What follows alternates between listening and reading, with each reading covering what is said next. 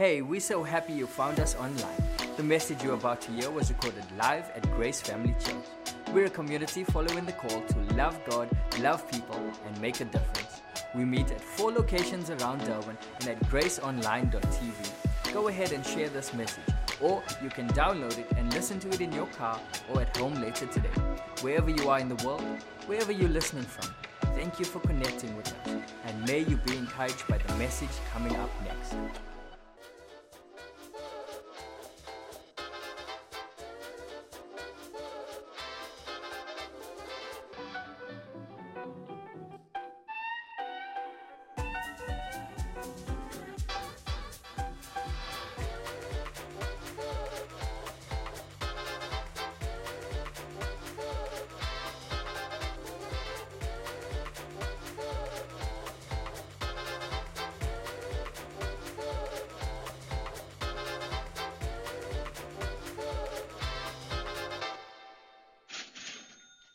There we go. I hope it doesn't feel like that uh, when you come to church on a Sunday morning. Um, when, we, when we showed that bump in the first service, a couple got up and left, and I was like, oh, but they were just going to get their kid. Anyway, but um, but I get it. We, we're in this series called Bank on God, and we're talking about money, and we kind of unapologetically about that. But, but I understand that that maybe immediately causes some kind of reactions in the room. Oh, here we go again, and we're just confirming all your suspicions. But, but really, we do a series like this once a year, and, and, and I'll explain kind of the heart behind it. Uh, but I, I want to start with this quote from the Dalai Lama. Uh, he was once asked, What confuses you about Western society? And I love his response. He says, Man confuses me because he sacrifices his health in order to make money, then he sacrifices money to recuperate his health. And then he's so anxious about the future that he does not enjoy the present. The result being that he does not live in the present or the future. He lives as if he's never going to die and then dies having never really lived. I mean, it's so powerful, isn't it? To kind of ponder that. He goes on in that interview to say that we have wider freeways now, but narrower viewpoints, taller buildings, but shorter tempers. Will Smith, I love what he says. He says, Too many people spend money they haven't earned to buy things they don't need to impress people they don't like. I mean, isn't that true? And this is kind of the paradox of our time that, you know, we have eh, this crazy gap between rich and poor, and it's just increasing. I mean, Jeff Bezos, the owner of Amazon, has, has been, they found his net worth to be $153 billion. And yet, we also know that one in four CEOs, this is a statistical fact, one in four CEOs claim to be struggling with depression. And so there's this kind of this paradox. And so we're in this series, like I said, called Bank on God. And I love that idea because we're all banking on something. We're all trusting in something. And so, how, how, do, we, how do we do this? How do we handle our money? And, and like I said last week, this series, why we talk about it, it's not because we want something from you, but it's because we want something for you. And, and I mean, thank you. yes, one person's with me. Um, and, and that's why Jesus spoke so extensively about money, not because he wanted it or because he needed it. He spoke about uh, money extensively, more than the kingdom of heaven, because he wanted something else. He wasn't after our money, he was after our hearts. But Jesus knew that our hearts follow our treasure. He says, Where your treasure is, so your heart will also be. And so that's why he addresses the thing, because he wants our hearts. And like I said last week, and if you weren't here, uh, uh you know, we spoke about uh, uh, about the tithe, and if that kind of jars with you today, you know, don't get too freaked out about it. I really encourage you to go back, watch that talk. You'll understand our heart and our uh, belief that it's a biblical. We spoke, we said that the tithe was biblical, that the tithe was a blessing, and that the tithe was. Um, a test. Thank you, Paul. Someone was listening. I was testing you. Um, but we said that we said that that money is a big deal that, the, that, that money or the lack thereof has the capacity to wreck lives, to ruin marriages, to shape priorities, to influence relationships and decisions and our future, to help make a difference, to in, you know, uh, change other people's lives, to change the world, and to destroy us. Money is a big deal, and how we handle it is important to God. So last week we looked at this idea of tithing. Next week we'll look at this idea of generosity. But today I want to kind of hit the topic of stewardship. And stewardship is, is maybe a word that we don't often use these days. Maybe we do, but uh, it's certainly maybe become a Christian word. But stewardship literally means this the definition says it's the job of supervising or taking care of something. It's usually in the context of something that someone else belongs to someone else. And so someone gives you something, they lend you your car, and you look after their car. That means you're being a good steward. And so, under this idea of stewardship, believing that everything we have comes from God, how we care for that, the question I want to kind of ask today or, or wrestle with today, and this is a question I think we all ask at some stage in our lives, is can we tithe, as we spoke of last week? Can we be generous, as we'll speak next week, and as the Bible calls us to be generous, as Christ has been generous to us? Can we do those things and, let's be honest, still pay the bills? I mean, is that even a reality? Is that even possible? Because I think for most of us, if we're honest, we're just trying to keep our head above the water. I mean, we just, you know, maybe it's just your lips are above the water and you just kind of, maybe you're underwater. You know, I don't know. But because that's the reality. I mean, I was praying for people after the service. It's tough out there, guys. And you know, I don't have to tell you, you know that people are really struggling. Their backs are against the wall. Rising costs, diminishing disposable income, and, and unfortunately, watching the State of the Nation address does not instill confidence or hope. And so I think sometimes we find ourselves hopeless. So I want to kind of get real, uh, real about this thing. Can, can you know, because now we say, oh, now you, you want me to tithe and you want me to be generous. I mean, let's get real. How is that even possible? Well, in order to answer that question, can you be generous? Can you bring the tithe and still pay the bills? The answer is yes. And the answer is no. And let me explain what I mean by that. And I want to do that, I want to look at Matthew chapter 6. And this is a big chunk of scripture. It's, a, it's an important part of Jesus' teaching found in Matthew chapter 6 and he's teaching about all kinds of things, and he spends quite a bit of time speaking around money and possessions and how we, as children of God, are to handle these things. And this is what he has to say. And maybe this is speaking to some of us this morning. He says, Don't store up treasures here on earth where moths eat them and rust destroys them, and where thieves break in and steal. Store your treasures in heaven where moths and rust cannot destroy, and thieves do not break in and steal. If he was in KZN when he said this, he would have said moths and monkeys.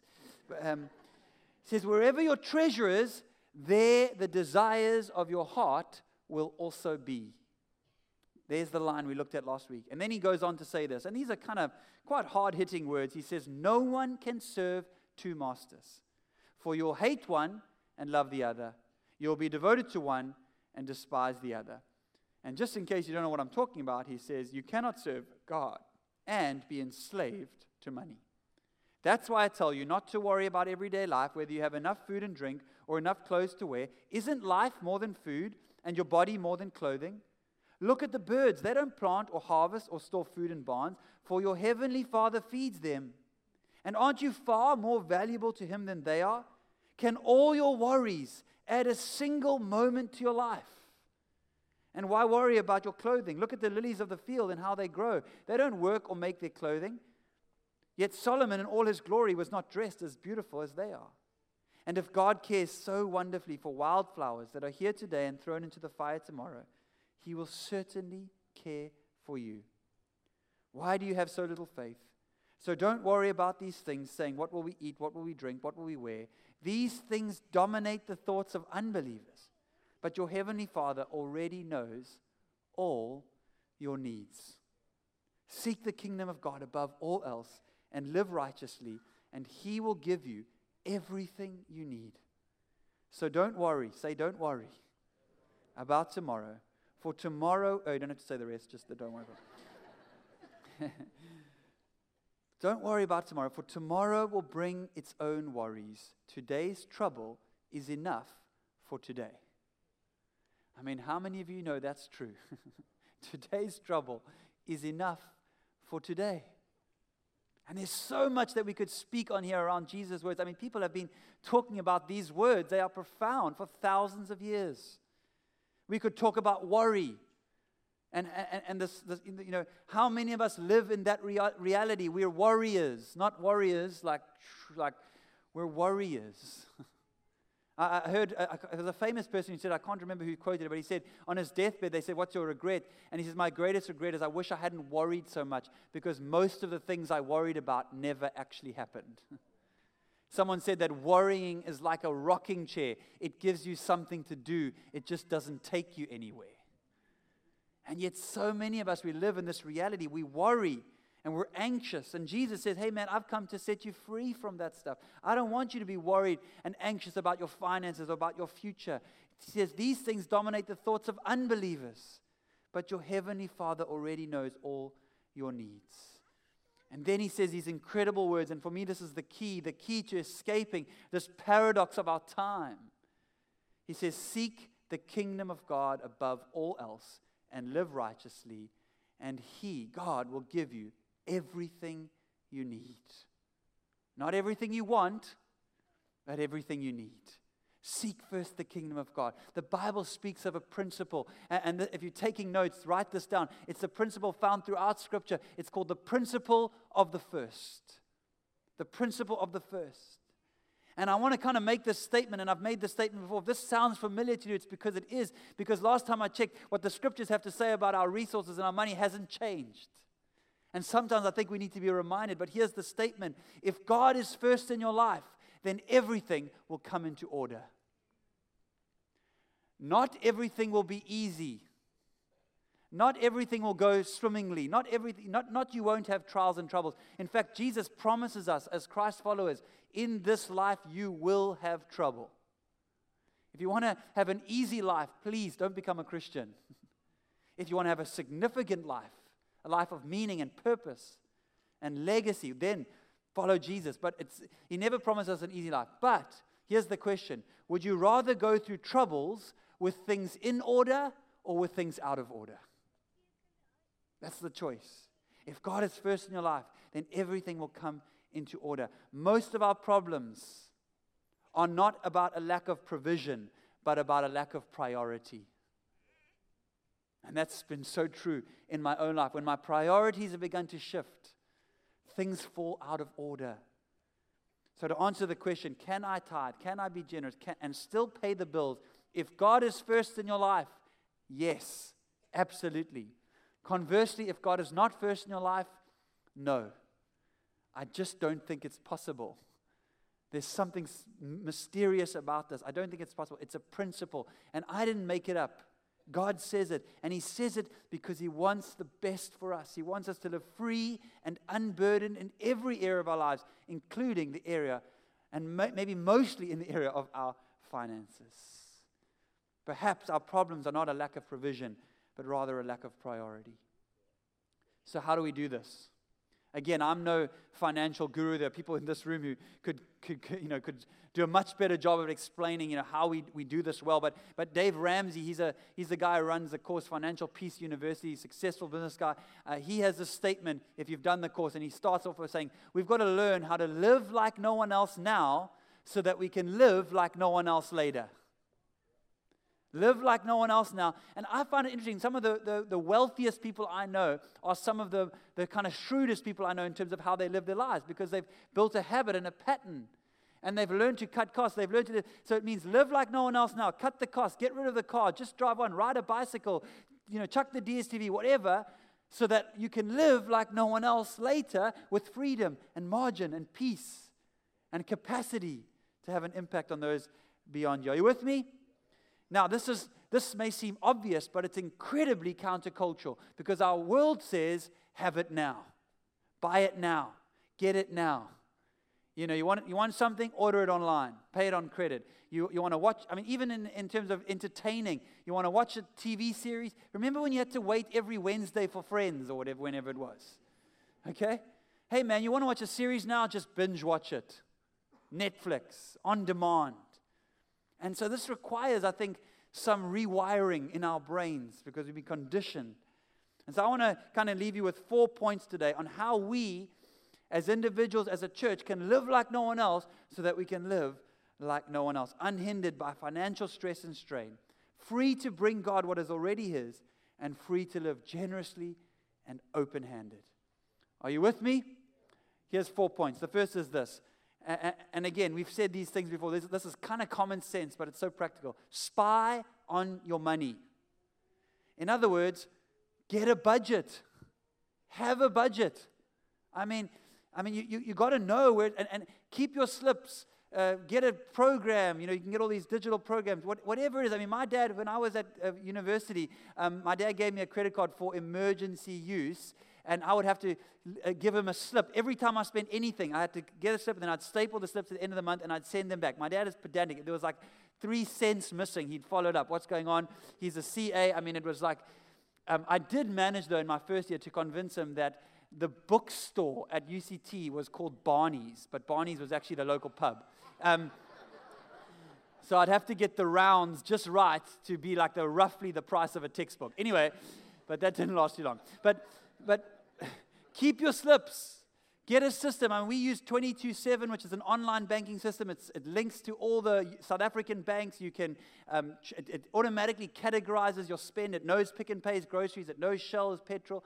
And the point is this you, one thing you can never say about money is, I just don't know where it goes every month. Okay?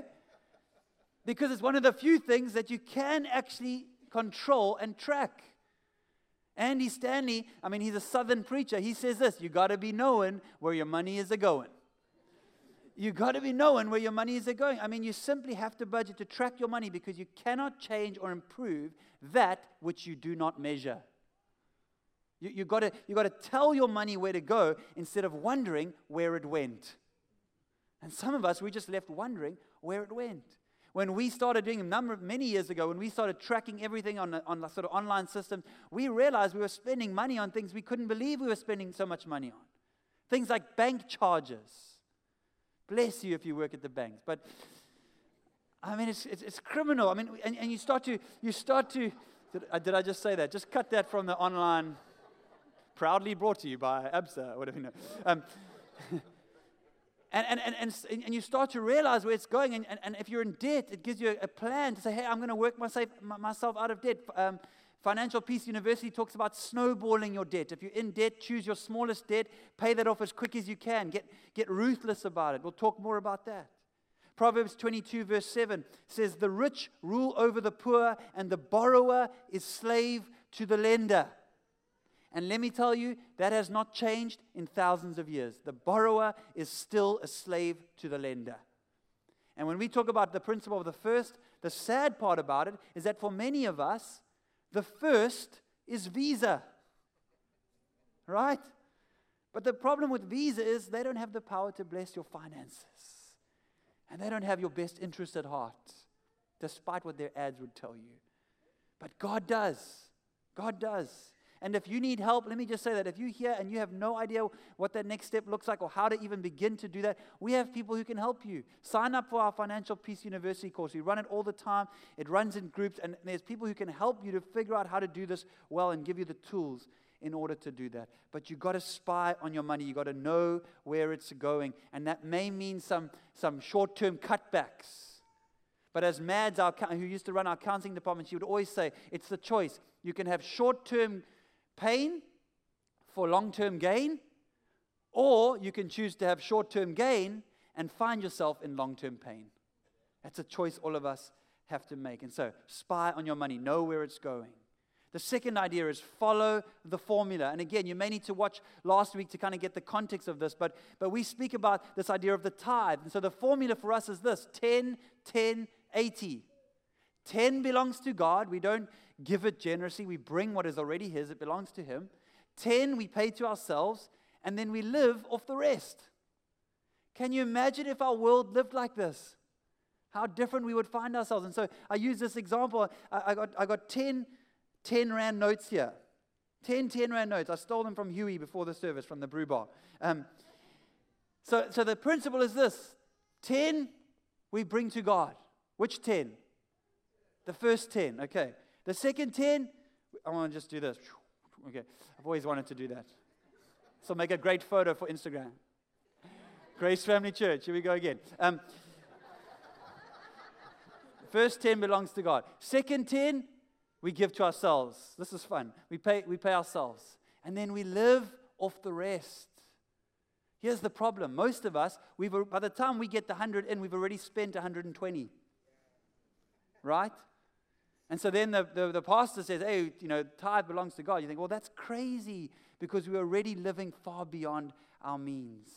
And for those who are, you know, I often say, well, why are you so blown away, so offended, so blown away by the 10th, the 10% that belongs to God instead of being blown away by the 90% you wouldn't have without God? So follow the formula. Follow the formula. If you, if you wait till you have left over, I can promise you, you will not have left over. That's like saying, I'm going to I'm going to exercise if I have some time left over.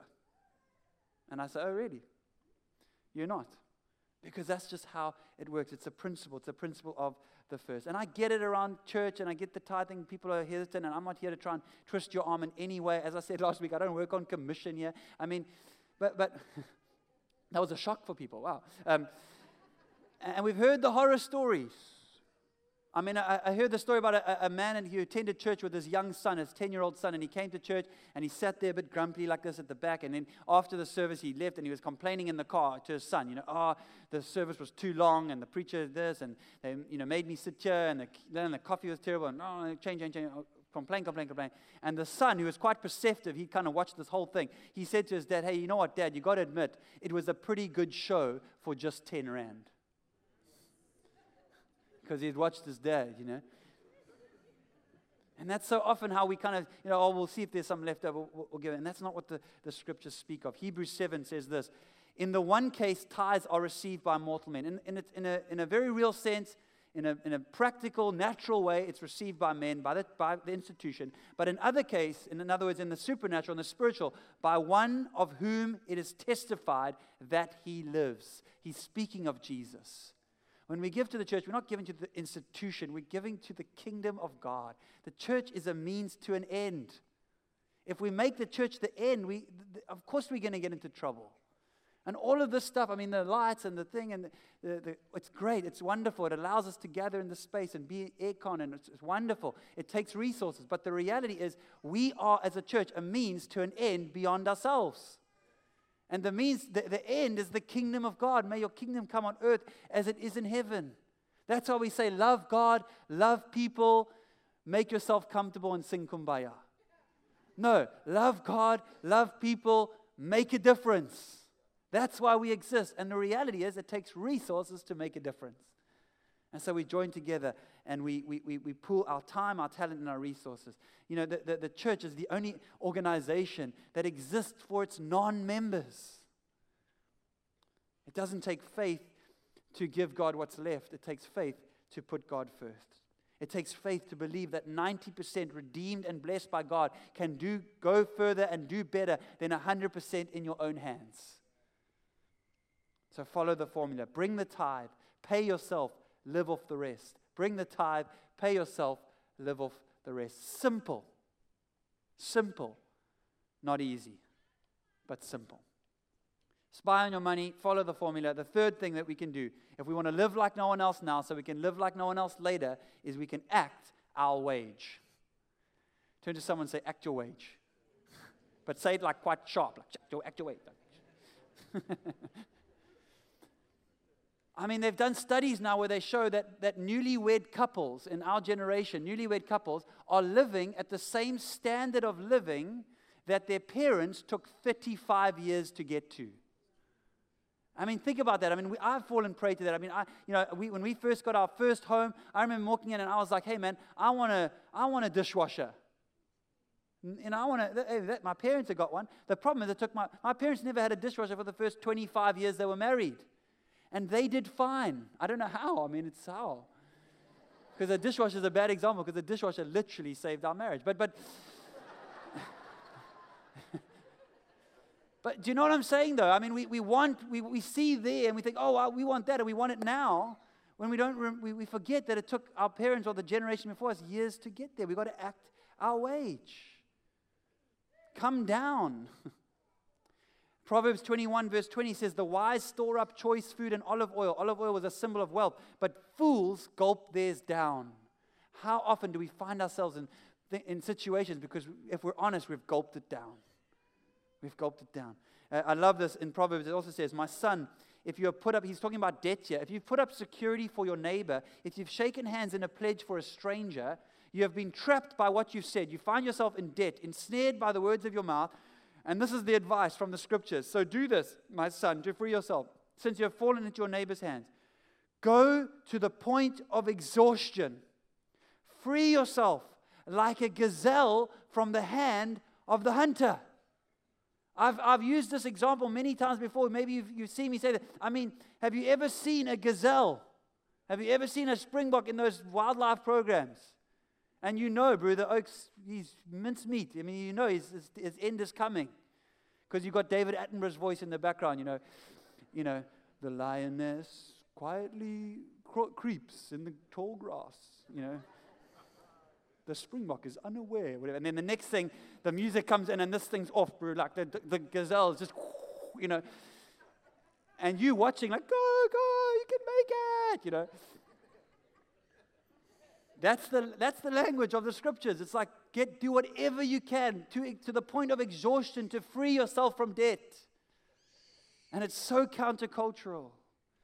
And this, I mean, telling you, this, this, and this may require some sacrifice. Move house, sell the car, you know, don't eat out, stop shopping at Woolies.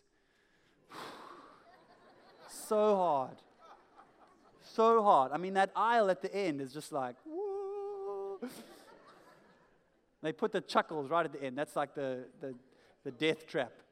900 Rand for 12 chuckles. and we've had, I mean, we've had couples, you know this, we've had couples who've sold their home so they could start tithing. And when you ask them, hey, you have any regrets? No regrets. Because we realized that we were actually living beyond our means.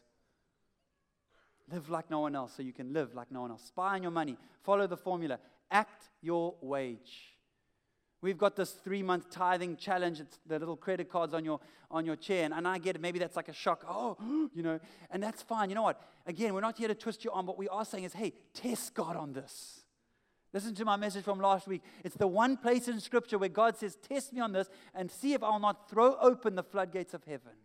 So we're challenging every single person who calls Grace Family Church home. Test God on this for three months. And there's something, like us, there's something spiritual about this. It's more than rands and cents.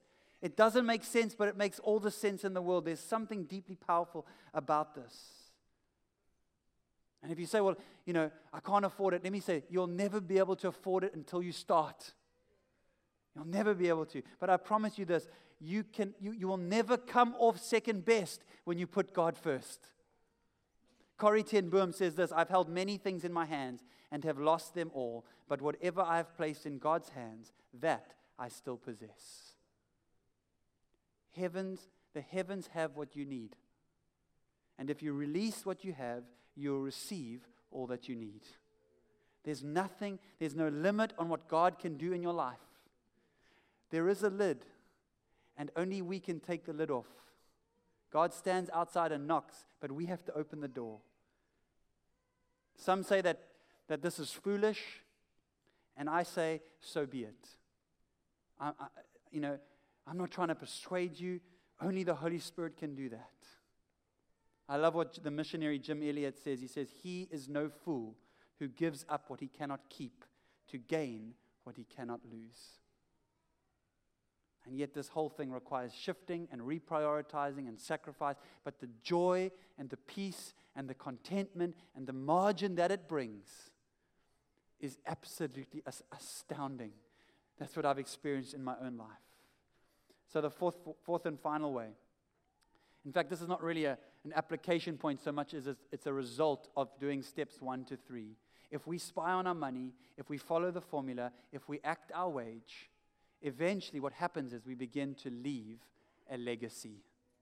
We begin to leave a legacy. And some of you are living in that space even now. Many of us are recipients of legacies that others have made for us. Exodus 13 says this, and uh, I love this. It says, Then the Lord said to Moses, Dedicate to me every firstborn among the Israelites. The first offspring to be born of both humans and animals belongs to me. This is a picture of the tithe. It's, a, it's an Old Testament picture of the principle of the first. And God says, It belongs to me. And then in verse 14, and this is where it gets real personal for me, he says, and, and God speaking, he says, In the future, your children will ask you, What does this all mean? And then you must tell them, you will tell them, with the power of his mighty hand, the Lord brought us out of Egypt, the place of slavery. God is saying that at some point in your life, if you're lucky, your children are going to come to you and say, Hey, dad, hey, mom, guess wh- why, are you, why are you sacrificing these bulls? Why? Don't, don't you realize we're, we're cattle farmers? This is our very source of income. And last month, you sacrificed, you know, seven bulls. I mean, this is getting ridiculous. You're cutting into our profit margins. And then the instruction from the Lord is then tell your children, hey, you know what? We haven't always been, you may not know this, this happened before you were born. We haven't always been cattle farmers. Before we came to this land, we were slaves back in Egypt.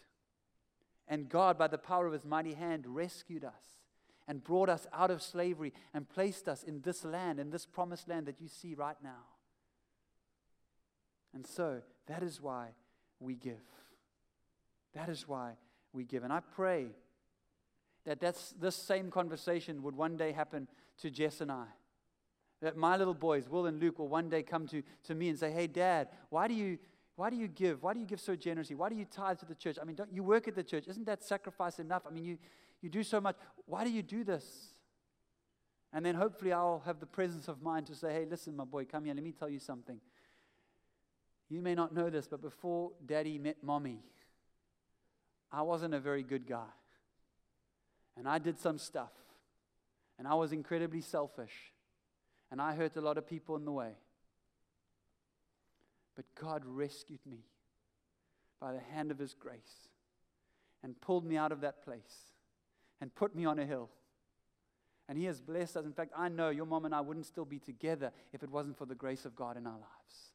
And I certainly wouldn't be able to stand here today. Freely I have received. Freely I have received. And so, my boy, freely I give not out of obligation, but because of what God has done for me and for us. And when we do that, I'm telling you, we model something. When we spy on our money, when we act our age, when we follow the formula, we leave a legacy for our children's children. This has generational impact. And if you don't have kids, I'm not just talking about kids, I'm talking about the next generation. For many of us, we sit under the, the, the, the, blessings of the generation before us. That's why we can uh, sit in this building today. It's around leaving a legacy.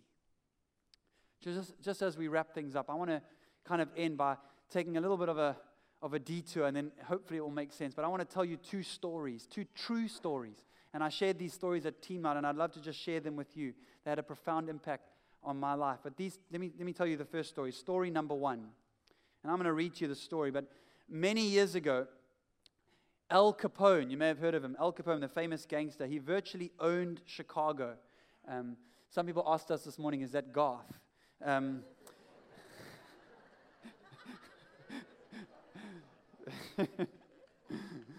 so Capone was not famous for anything heroic. He was a notorious gangster and he enmeshed the Windy City in everything from bootleg booze and prostitution, murder, um, and Capone had, what's unbeknownst to many is that Capone had a lawyer um, by the name, he was nicknamed Easy Eddie.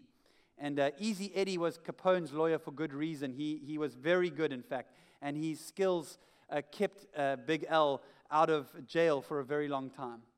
And so, to show his appreciation, Capone paid Easy Eddie very well. Um, not only was the money big, but Eddie got all these kinds of special dividends and uh, I mean, for instance, he, he and his family occupied a fenced in mansion with live in help and all the conveniences of the day that was so large that it had filled an entire Chicago city block, his home. Uh, Eddie lived the high life in the Chicago mob for years and gave very little consideration to the atrocity that went on around him and that he was actually part of. Um, but Eddie did have one soft spot. He had a son that he loved dearly, and he saw to it that, that his son had everything that his heart desired. Nothing was withheld. Um, but despite his involvement in organized crime, even uh, Eddie even tried to kind of teach his boy right from wrong. Uh, he wanted his son to be a better man than he was. Um, but despite all of that, despite his wealth and his influence, there were two things he could never give his son, and that was a good reputation and a good example. And then that must have eaten away at him because one day he, he had a change of heart and he decided to do the right thing. He decided to testify against Al Capone and the mob, even though he knew it would, it would be a great risk to his own life. And so he did that. He testified against the mob. Um, and, but within a year, uh, Easy Eddie's life ended in a blaze of gunfire on a lonely Chicago street. He was shot to death in his car. And as he lay there dead, they, uh, uh, um, he, um, the police removed from his pockets a, a rosary and a crucifix and a clipping from a magazine that read this The clock of life is wound but once, and no man has the power to tell just when the hands will stop, at late or early hour. Now is the only time you own. Live, love, toil with a will. Place no faith in time, for the clock may soon be still. Story number one. Story number two, true story. World War II produced many heroes. One such man was Lieutenant Commander Butch O'Hare. He was a fighter pilot assigned to the aircraft carrier Lexington in the South Pacific. And one day his entire squadron was sent on a mission. And uh, after he was airborne, he looked at his fuel gauge and realized that someone had forgotten to top off his fuel tank. And so he would not have enough fuel to complete the mission and get back to the ship. So the flight leader told him to return to the carrier. And reluctantly, he dropped out of the formation and headed back to the naval fleet. As he was returning to the mothership, he saw something that turned his blood cold. A squadron of Japanese aircraft were speeding its way towards the American naval fleet. The American fighters were gone on a sortie, and the fleet was all but defenseless. He couldn't reach his squadron and bring them back in time to save the fleet, nor could he warn the fleet of the approaching danger. There was only one thing he could do he must somehow divert the Japanese uh, aircraft from the fleet. Laying aside all thoughts of personal safety, he dove into the formation of Japanese planes. I think that's the plane he used. Wing mounted 50 calibers blazed as he charged in, attacking one surprised enemy Japanese plane and then another. Butch wove in and out of the now broken formation and fired at as many planes as possible until all his ammunition was finally spent. Undaunted, undaunted, he continued the assault. He drove at the planes, trying to clip a wing or two or a tail in hopes of damaging as many enemy planes as possible, rendering them unfit to fly, of course, at great risk to his own life and plane. Finally, the exacerbated Japanese squadron took off in another direction. Deeply relieved, Butch O'Hare and his tattered fighter limped back to the carrier, and upon arrival, he reported in and related the events surrounding his return. The film from the gun camera mounted on his plane told the whole tale. It showed the extent of Butch's daring attempt to protect his fleet, and he had in fact destroyed at least five enemy aircraft. This took place on February 20th, 1942, and for that action, Butch became the Navy's first ace of World War II and the first naval aviator to win the Medal of Honor. That's him shaking, I think it's President Roosevelt's hand. Um, a year later, sadly, Butch was killed in aerial combat at the age of 29.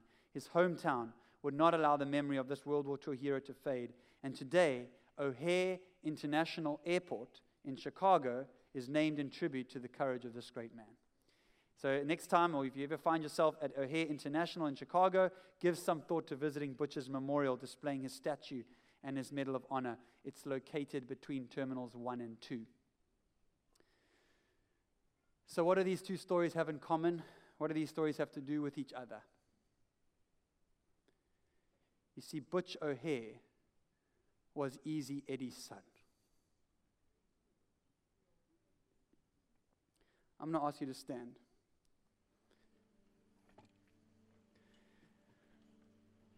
He was a man, Easy Eddie, who thought he'd got it all wrong. And yet, by standing for truth, for doing the right thing, he left a legacy that he didn't even know about. He never saw his son become a World War II hero. But that he would, Butch would say that that act from his father changed his life. What we do matters, guys. What you say and how you live and what you stand for, it matters. And that is no more true than when it comes to how we handle our money. Proverbs 13 again a good man leaves an inheritance to his children's children. If we get this right, if we can spy on our money, if we can act our wage, if we can follow the formula, not only are we changed, not only is our church and our community changed, not only is our world changed, but we change the lives of our children's children, of the next generation and beyond forever. We leave a legacy. Let's get this right. Let's get this right. Let's pray. Father, we thank you first and foremost for what you have done for us for your generosity. For God so loved the world that he gave. And you gave us everything. You went bankrupt for us on the cross. So we thank you for that. Freely we have received, and so freely we give. Lord, help us not to hold on to these earthly things too tightly, but to store up treasures in heaven where moth and rust can never destroy, where thieves cannot break in and steal. We need your help. Lord, I pray for those in the room who right now feel like thieves are, are, are destroying, where it feels like you're up against the wall. I, I pray for every situation. I don't know it, but you do, Lord. I pray for breakthrough.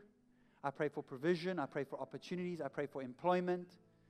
And we speak that truth that you are a waymaker, a promise keeper, a light in the darkness and we declare it in this place. Help us to trust you when we see it and when we don't, when we feel it and when we don't. We need your help. We need your Holy Spirit to do this. So fill us afresh, we pray. In Jesus' name. Amen. Amen. Thank you so much for hearing me out. We'll see you next week. Have a great one.